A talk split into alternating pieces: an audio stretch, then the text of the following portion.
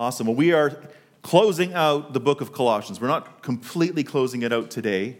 We have one more sermon left in Colossians, um, but we're getting close. We're going to see Paul's concluding charges to the church of Colossae today. And so, uh, Colossians has been a blessing for us ever since we started. It's been really helpful for us as a new church plant to see where we're going to plant our foundations. And our foundations is Jesus Christ as preeminent, Him as supreme, Him as number one. And so that's our foundation for this church. So let's just see a quick show of hands this morning. Um, who's planning on going on some kind of a uh, summer holiday? We're hoping to. Anybody else? I guess the Toonies just had their big holiday, so you can put your hands up as well, right? So school is over, exams are over, and uh, the summer is here. Sunny days are ahead of us. And so, for those who are planning to go away, uh, we love that. Love that you're going to go and celebrate and spend some time together. Who likes to go somewhere sunny, somewhere beachy? You guys like that? Love to go to the ocean. Love to go to the Okanagan. How about camping? Who likes camping? Yeah, we love camping as well. How many are going to visit family over the break? Yeah, some people as well. So, um, anybody planning to just do a staycation, like you're just staying in Calgary, you don't want to spend the money on fuel or gas prices are so high. I think we're going to be doing a bit of a staycation here as well. Anybody going to Stampede? Stampede, yeah, starting actually this week coming up, right? Yep. So that's exciting. Awesome. So these are all great things to be doing over the summer when these sum, summer sunny days are coming. And I think we as Canadians are experts at, at using our two months very, very wisely, getting out there and, and soaking up as much sun as we can, enjoying our beautiful country. And sometimes also in that, the church also feels that a bit as well as people are gone doing their own thing. Um, relaxation and rest. Vacation is great, and we highly recommend you guys do that. Get some rest, take that summer break. But sometimes our church commitment will fall short of that. So we're asking you to, to be thinking about that just because we wake up on a Sunday morning and it's just beautiful, right? Let's get church there in the middle of that as well. Um, but the theme of this sermon today is really about praying and pursuing. And so as you go on your summer break and as you continue on in the Christian life, Paul's going to call us to continue to pray and to pursue. Prayer and evangelism. How is that going to play out in your summer break? Are we going to be taking a break from prayer and evangelism over the summer?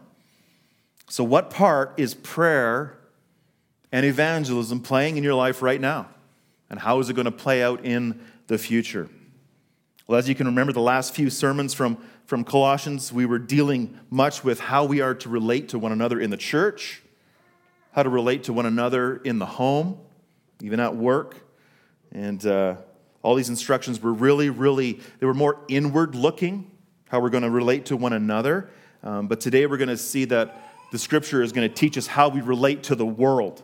Now, Paul wants to instruct us, God wants to instruct us here as Christians. As we're living these new lives in Christ, we have a certain way to be relating to the world. And so, over these next six verses today, you and I are going to see that as we set our minds on the things that are above, as we set our, our sights on Christ who is in heaven, and as He is faithful to transform us, to transform our relationships in the church, in our families, He's also faithful to transform us in how we engage the world around us.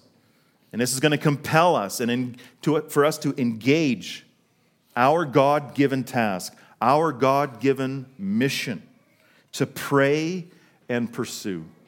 To pray and pursue. Let's turn to the text, Colossians chapter 4. We're going to be looking at verses 2 to 6. Starting in verse 2. Continue steadfastly in prayer, being watchful in it with thanksgiving. At the same time, pray also for us that God may open to us a door for the word, to declare the mystery of Christ, on account of which I am in prison that I may make it clear which is how I ought to speak. Walk in wisdom toward outsiders, making the best use of the time. Let your speech always be gracious, seasoned with salt, so that you may know how you ought to answer each person. Let's pray. Lord, we thank you for this section of Scripture today. We thank you for this whole book of Colossians and how it has been reminding us that how much we need Christ, how much we need his righteousness applied to our life. And that it, it is when we are found in him that we are given new hearts and a new life. And we thank you that in this you are instructing us how we are to live, how we are to engage the world around us. So we pray today for your Holy Spirit to be active in our hearts in this place, convicting us of sin, illuminating the scripture, and compelling us to go, compelling us to be on mission. So teach us today, teach us the vitality, the urgency, the necessity of prayer, and then teach us to go. Teach us to be on mission. Teach us to follow you and lead others to you. And we ask you to do this all for your glory today. We pray this in the name of King Jesus. Amen. So, so as we think of these days ahead and we think of our purpose in this life, as we are transformed, the first instruction we need to apply to our life today is this As a church on mission, we must pray fervently. As a church on mission, we must pray fervently. Verse 2 Continue steadfastly in prayer being watchful in it with thanksgiving. So, just as Paul finished teaching us last week how, how masters are to treat slaves and, and how we applied that to the workplace, remember he was reminding employers that they have a watching master in heaven and the slaves that they have a watching master in heaven. He then immediately commands the Colossian church as a whole to continue to seek the ear of their heavenly master. And we do this through fervent prayer. He says, continue steadfastly in prayer, which means to approach this privilege, this privilege that we have to speak to God. And God listens to us. Ever just stop and think about that for a minute? We have a privilege of prayer. We have bold access. We just sang about that this morning. Bold access to the throne room of grace through the finished work of Jesus Christ. Now we can pray directly to the Lord. No intercessor here on earth is necessary. Christ is interceding for us, and we get to speak to him, and he wants to hear from us. So we have the speaking to God, this listening from God, prayer it's not a burden. It's not a side note. It's not a half hearted last resort, but rather it is a deep, it is a devoted necessity that we must approach with the highest level of ongoing, faithful engagement. The God of the universe, the one who sustains the universe, the one who created you and me. He stoops to hear you. He loves to hear from his children. And so, prayer is the most incredible privilege you could ever imagine. And we are to be steadfast in that. Steadfast, which really means to be busily engaged with to be fully devoted to, to be fervently persistent in, completely, consistently given over to prayer, to be steadfastly engaged in this unfathomable access to God. But we as Christians, we sometimes write this off as being a bit of a drag. It's boring. It takes too much time. I don't have the time. It's, it's useless. I don't see anything changing. It's confusing. It's some mystical thing that I don't even know about. But, friends, the truth is that for most Christians, and for the Colossian church here, the measure of our devotion to prayer can often be the black eye of the church. The measure of our devotion can be the black eye. It can be the sore spot of the church. And more often than not, it is the greatest weakness in the church. It is the greatest weakness in the church. But this deep devotion to ongoing prayers, it's all over the pages of Scripture. God constantly tells us over and over and over again to be unceasing. Pray without ceasing. And then Ephesians 16, praying at all times in the Spirit. Philippians 4 6, in everything by prayer and petition.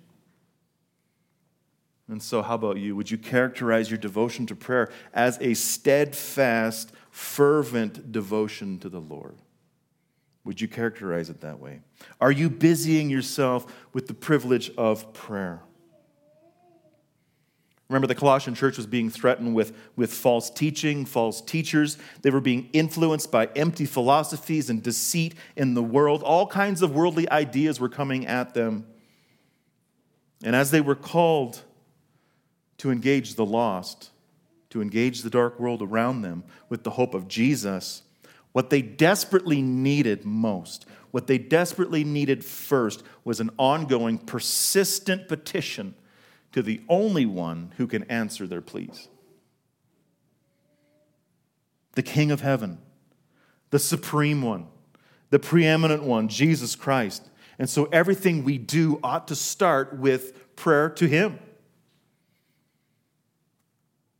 So, if we have any hope in growing in Jesus Christ, if we have any hope in pursuing His will, if we have any hope in desiring to walk in Him towards outsiders, if we have any hope into reaching the lost, we have to deal with first things first, going to the preeminent one first.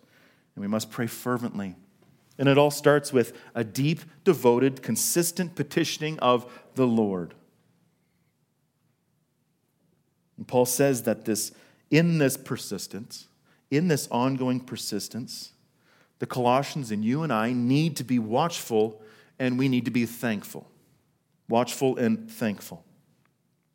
So, being watchful here literally means to be awake, to remain awake, to be ready.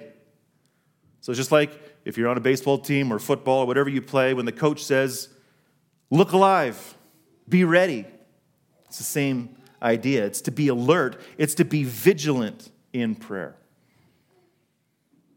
If you remember, remember Christ when he was in the Garden of Gethsemane and he's feeling the weight and the wrath of God, the agony over our sin. Remember, he was sweating drops of blood. And he called to his disciples in Matthew 26 41. He said, Watch and pray that you may not enter into temptation. He says, The spirit indeed is willing, but the flesh is weak. Same sense here watch and pray. So the disciples were to watch him, to, to remain awake, to be on guard with him, to be ready for the attacks of the enemy. But what were they doing? They kept falling asleep. Three times they fell asleep. So when it comes to the mission of Christ and your devotion to prayer, your devotion to watching, are you asleep? Are you snoozing at the wheel? Friends, what the Lord needs on the front lines of ministry is this He does not need stagnant, lethargic pew warmers. What he needs is ready, alert, and vigilant prayer warriors. That's what he needs. Disciples who are not only watching out for the king, but also watching out for themselves. 1 Peter 5 8. Be sober minded be watchful. Why? Your adversary, the devil, prowls around like a roaring lion, seeking someone to devour. Be watchful. You know what I love about that? Who wrote that? One of the sleeping disciples wrote that Peter himself. Obviously, he's grown in this area. So, friends, prayer is a way of watching out for danger, watching yourselves, and watching out for others. And then Paul adds on top of this thanksgiving, praying with thankfulness. How about this? How, how is our, our frequency and our dedication to prayer reflecting your level of gratefulness to what the Lord has done for you? Friends, a thankless heart never prays. but a heart that truly understands the depths of your salvation is compelled to pray. Can't help but pray. I love what R.C. Sproul says about this. He says, All of our warfare and all of our activity must take place in the context of constant, unceasing prayer. Just as a soldier on the battle line has to keep in constant communication with his general headquarters and his commanding officer, so the Christian who is on the battle line must be in constant communication with his Lord. He might be fully equipped with all the armor, but if he is cut off from the personal communication of his own commander, then he will be isolated and vulnerable. We need to pray like we're at war because we are at war. And so when it comes to the mission, we can't be asleep at the wheel. We have to be equipped, we have to be ready. Remember, the spirit is willing, but the flesh is weak. We need the spirit. Apart from Christ, we are powerless to do anything. So we need to be actively engaging the Lord in fervent, watchful, thankful prayer. So we as a church, we believe in fervent prayer. We have it as one of our distinctives fervent prayer, to being dependent and expectant. And you know what? This church would not be here apart from prayer. Many people have prayed for this church. Many people are praying for this church. We are all praying for the establishment of this church. But I think we have a long way to go. I think in my own life, I have a long way to go as well. I'm sure that's the same with all of you. So, this morning, what I want to do with us here is commit, commit to being more faithful in fervent prayer, both personally and together. More fervent, more watchful, more thankful as we seek the will of our King together. And so, as this summer rolls on, you're going to see some more opportunities to pray together, like we just showed you on July 17th. We're going to be praying in the park. I also commend our small groups that although we are taking a, a formal break over the summer, gather together for fun, gather together for just hanging out, accountability, and just gather together to pray. Keep on praying. We need to keep praying. We need to keep petitioning the Lord to do what only the Lord can do. And then also, in your own life, in your own personal life, you know where you're at with this. You know where you're at. Repent of being asleep. Repent of not being watchful or awake. And then commit in the power of the Holy Spirit to keep on praying, to continue steadfastly in prayer. So, as a church on mission, we are on mission, we must be praying fervently. Praying fervently. And then we see here Paul instructing us further in prayer. As a church on mission, we must pray missionally. As a church on mission, we must pray missionally. Verse 3 At the same time, Paul says, Pray also for us, that God may open to us a door for the word and declare the mystery of Christ, on account of which I am in prison, that I may make it clear which is how I ought to speak. Pray missionally. So we got to remember that Paul is not standing in front of the Colossian church preaching. He is not the pastor of the Colossian church, right? He's not a passing by special speaker. Where is Paul when he is writing this letter? Anybody?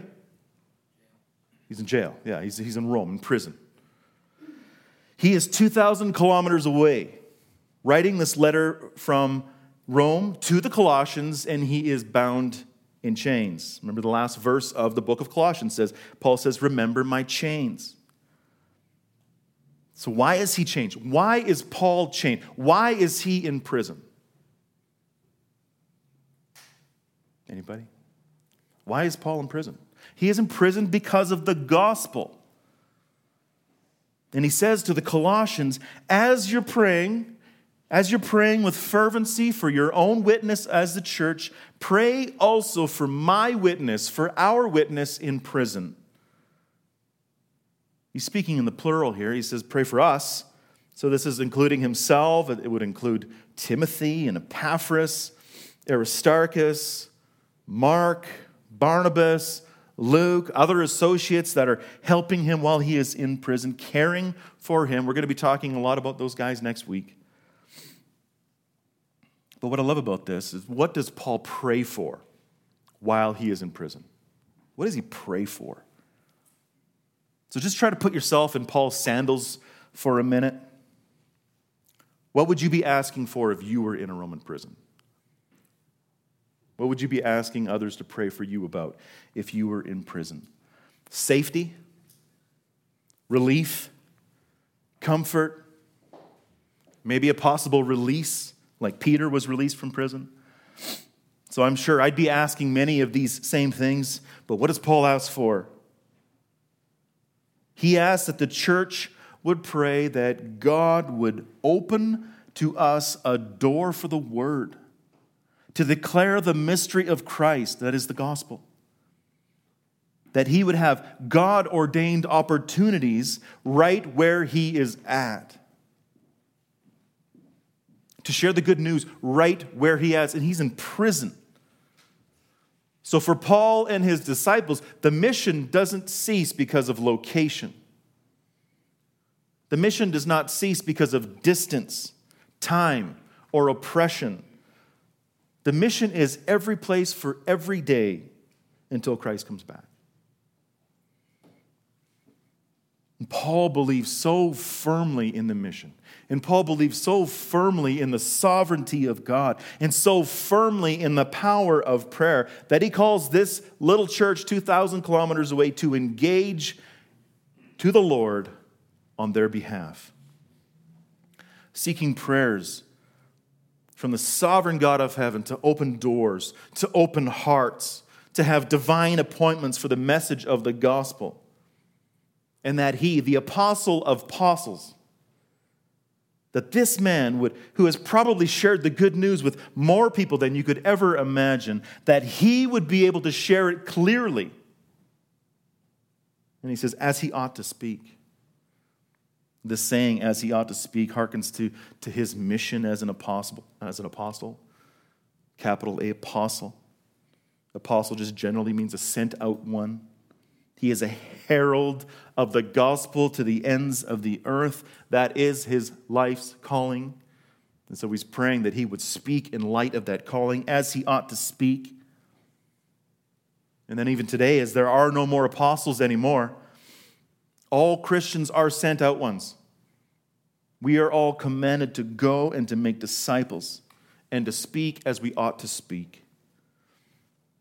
But did you get that there? The Apostle Paul, the author of most of the New Testament, 13 books, the one who would stand in front of leaders, emperors, scholars, debaters, he would stand in the Areopagus. He needs prayer. He needs prayer that his message would be divinely empowered by God, that it would be clear. So, friends, even though that Paul is a specially anointed man of God, one who the Holy Spirit would write scripture through, he needs more than anything else for God to go before him.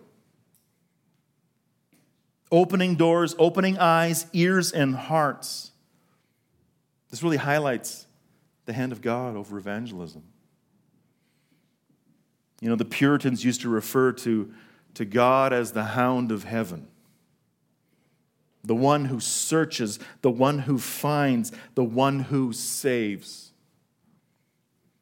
So God needs to be going before our message. And so we need to be praying towards that end praying that God would go before us, that He needs to open the doors. Paul knew this firsthand. He played this out, he knew the evidence. Him and Barnabas, when they came back to the Jerusalem council in Acts 14, verse 27, to the other disciples and apostles, they declared all that God had done with them and how he had opened a door of faith to the Gentiles. God opened the door of faith. He is the one who opens the doors of our hearts to know Him.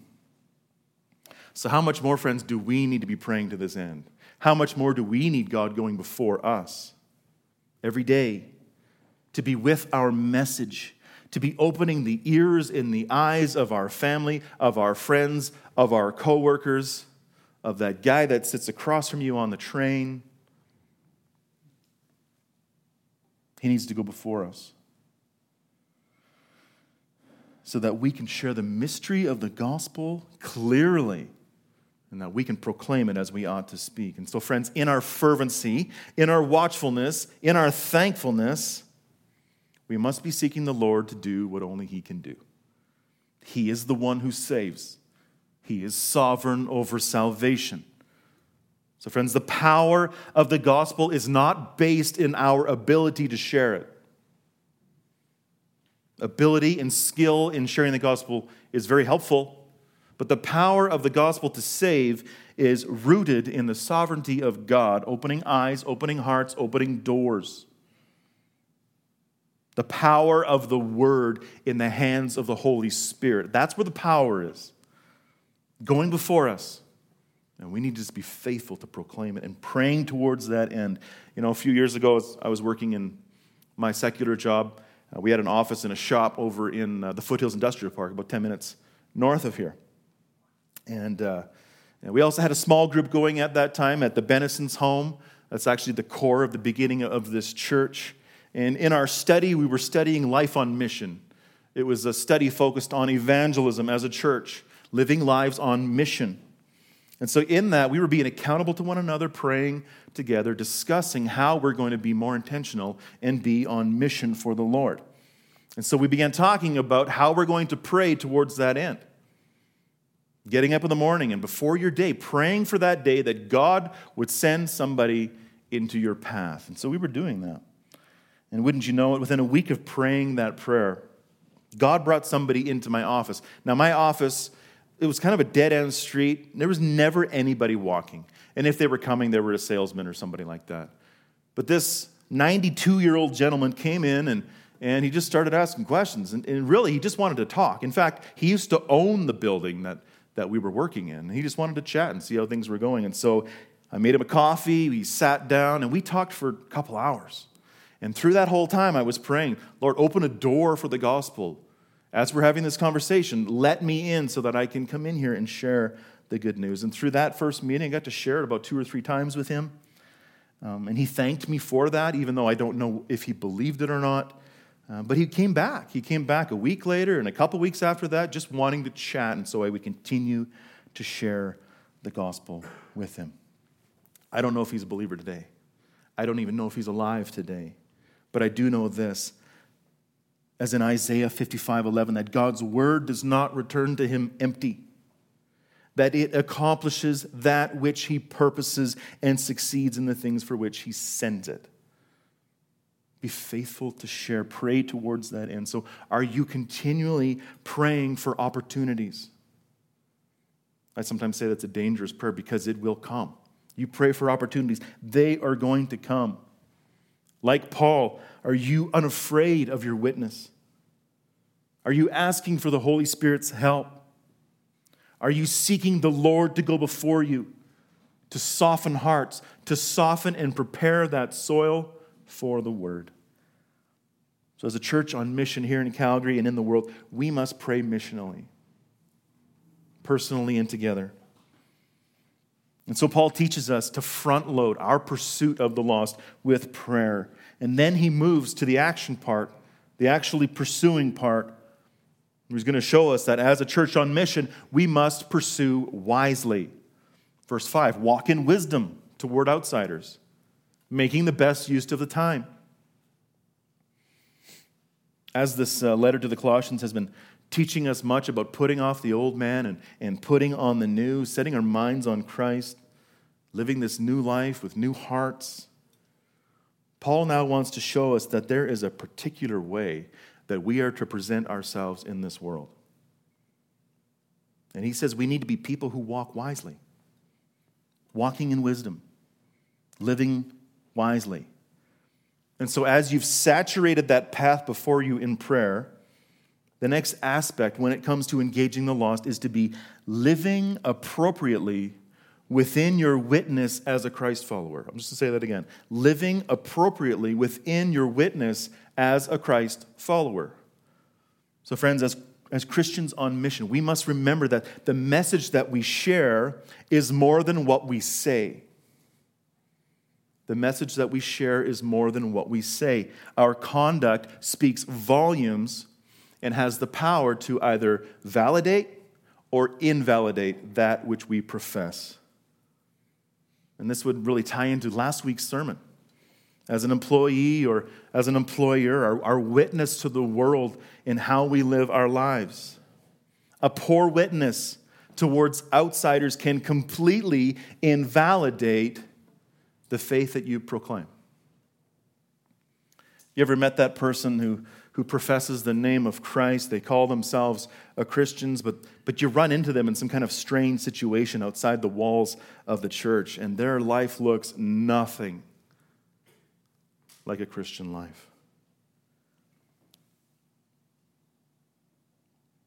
Have you ever witnessed a brother or a sister acting in such a way, maybe speaking a certain way? It just totally contradicts the values of the faith. Maybe this is us at times, right? Maybe this is us. And I'm sure each of us can point to certain times and, and, and places in our life where we have been here, where we have acted like the world, when we have been invalidating the message. I once worked for a Christian business owner when I was a teenager. Um, they just weren't the best witnesses. They were very hard to work for. Um, they were very tight with how they would pay their employees and how they would scrutinize their hours. And there was always a lot of drama going on in the workplace. And they were known in the, in the community of being just really kind of shrewd. I also know of another Christian businessman and uh, he operated his, his business so poorly, so dishonestly, he owed hundreds of thousands of dollars of unpaid debts. He had lawsuits against all kinds of people and lawsuits against Christians.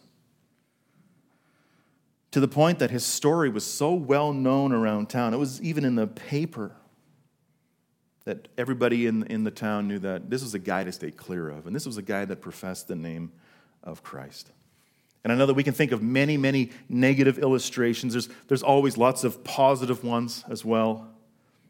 But we need to walk wisely. We need to point each other to walking wisely in the Lord. And in that, we also need to point our fingers to ourselves. How are we walking? Are we walking wisely? Perhaps if you're like me, perhaps you don't like long lines. Who here likes long lines? Well, in case you're in Disneyland, it's not, not that big of a deal. But long lines, I don't like long lines. Um, I'm an impatient person. Maybe it's that, that lady in, in the store in front of me that, that is trying to get the exact change. Or say I'm in, in rush hour driving. Say you're on Glenmore or Crowchild in the middle of rush hour. Who loves that? Um, thousands of cars trying to get home. And you know what? I am the best driver in this city, right? I know how this is supposed to work. And for some reason, the engineer who was programming that stoplight, he must have made a mistake. It's only letting three cars through. And worse than that, when we get to the stoplight, the person in front is fumbling with their phone, and by the time they see that it's green, only one car can get through. And I'm just going furious on the inside might be raising my arms or my arm, shaking my head, whatever it may be, raising my eyebrows. Um, or how about this? How do you speak to your kids when you're in public? How do you treat that lady at the return counter? How about when it comes to tipping your server? How about how you treat that person that's panhandling on the street? What lengths do you go to get the best deal? Perhaps your unbelieving friends see a person who professes the name of Christ, but is so consumed with the things of this world. They see a person who lives for stuff, living for yourself, living selfishly, speaking foolishly. Perhaps you say things that completely contradict the character of God. So, friends, remember the, the world is watching all the time, and they are measuring your witness based off your actions. So, are you walking wisely? When others meet you and they get to know you, They get to witness your character and your behavior. Are they more attracted to the gospel or are they more repelled of the gospel? Our actions, our character mean a lot. Scripture teaches us that it's not enough just to profess the name of Jesus. Hebrews 12 14 says that we are to strive for peace with everyone and for the holiness, this is character, for the holiness without which no one will see the Lord. The watching world needs to see you, and they need to see the reflection of God's holiness in you and in your character.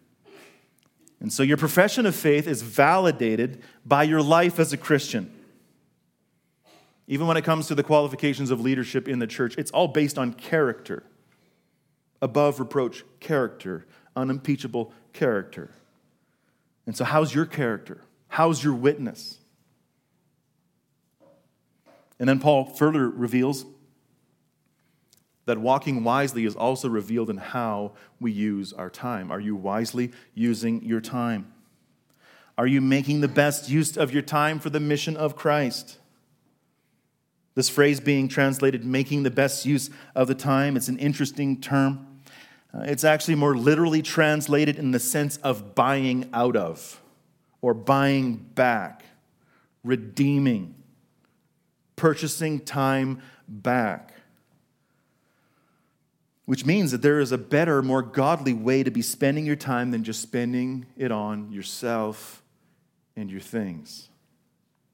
And so, friends, how much time, like really, how much real time are we spending on the mission of Christ. Let's just be super honest with one another this morning. If you were to write down the things that take up your time, what percentage of it would be devoted to the mission of Christ? To walking in front of outsiders with character, sharing the good news. Just think about it. How much time do you spend in the last month on working, on playing, on leisure, on sleeping, consuming, compared to that which is your mission, intentionally pursuing the lost. So, would it be 15%? Would it be 10? Would it be 5? Would it be 1? Who knows? What are we spending our time doing? And what does that say about our devotion to the greatest cause in all of the universe? Remember, the Great Commission is not the great suggestion, it's a privilege and it is a command. It is every Christian's mission. And so, if there is no margin for the mission, are you really on mission? Or maybe you just don't understand the urgency of the mission. James 4 14 says, What is your life? For you are a mist that appears for a little time and then vanishes. So the Lord has saved you to be on mission to use this short time that He's given you to advance His kingdom for His glory. Not your own kingdom, not your own glory. That's why we pray in the Lord's Prayer, Your kingdom come, Lord. We're here for Him. We are here to be instruments of righteousness used to bring God glory by bringing more people into His kingdom. That is your purpose. So, why are we wasting our time? And instead of wasting it, Paul calls us here to purchase it back, redeem it for heavenly purposes. Because ultimately, it is not our time, it is His time. As you drive by those hundreds of cars in the Deerfoot, you see the thousands of people downtown. You see all those people around you in this world, wherever you go. May your heart break for them, knowing that they are lost and destined to hell apart from the good news of Jesus Christ. Don't be wasting your time. We only have so much time. We got to use it wisely. And so let's get our eyes off of ourselves. Pursue wisely with our character and with our time. And lastly, those who are on mission have a message we have the greatest news that could ever be shared with anybody. And Paul gives us some final instructions as to how we are to communicate that message. As a church on mission, we must pursue graciously. Verse 6 Walk in wisdom towards outsiders, making the best use of the time, and then let your speech always be gracious, seasoned with salt, so that you may know how to answer each person. So, friends, as much as I love those who go out on the street and stand on the corner, maybe they're standing on a soapbox and they're sharing the good news, I have witnessed individuals who have not done this very well some who have done it very poorly. One time, Kim and, the boys and I were in Nashville, and if you've ever been down on Music Row, it's kind of an exciting place. Um, every different restaurant and bar along the street, there's somebody playing country music. They're all trying to make it big. And we were out that night, I think it was a Friday night, something like that. And uh, all that was going on. And then on the corner was these men standing on these boxes with angry faces, shouting arms crossed, shouting others to repent, almost with scorn on their faces, rebuking the people on the street. I found it kind of embarrassing. There didn't seem to be any love in it. Their approach seemed all wrong. And as much as I love when people go out and share the gospel, standing on a soapbox, sharing the good news of Jesus, that's awesome. There was no graciousness in these guys. It was more repulsive than it was attractive. It was not seasoned with salt. It was not full of grace. I also witnessed this outside of an abortion clinic in Louisville, Kentucky. There was a group of people across the street praying and, and trying to engage ladies that were going in there, and that's awesome. We love that. Should be doing that. But then there was this one guy standing right at the clinic, the wall of the clinic, the windows, and shouting at the clinic, waving his Bible trying to preach the devil out of the clinic, angry faced. And although I support the intention, I support that, there was no graciousness in this man. And the goodness of the message was lost in his demeanor. Let our speech always be gracious, seasoned with salt, so that you may know how to, you ought to answer each person. Friends, the gospel in itself is offensive it is offensive in a good way. 1 Corinthians 1:18 says for the word of the cross is folly. It is foolishness to those who are perishing. But to us who are being saved it is the power of God. The world hates the gospel. In, in, in of themselves naturally they hate the gospel. So the gospel in and of itself is offensive in a good way.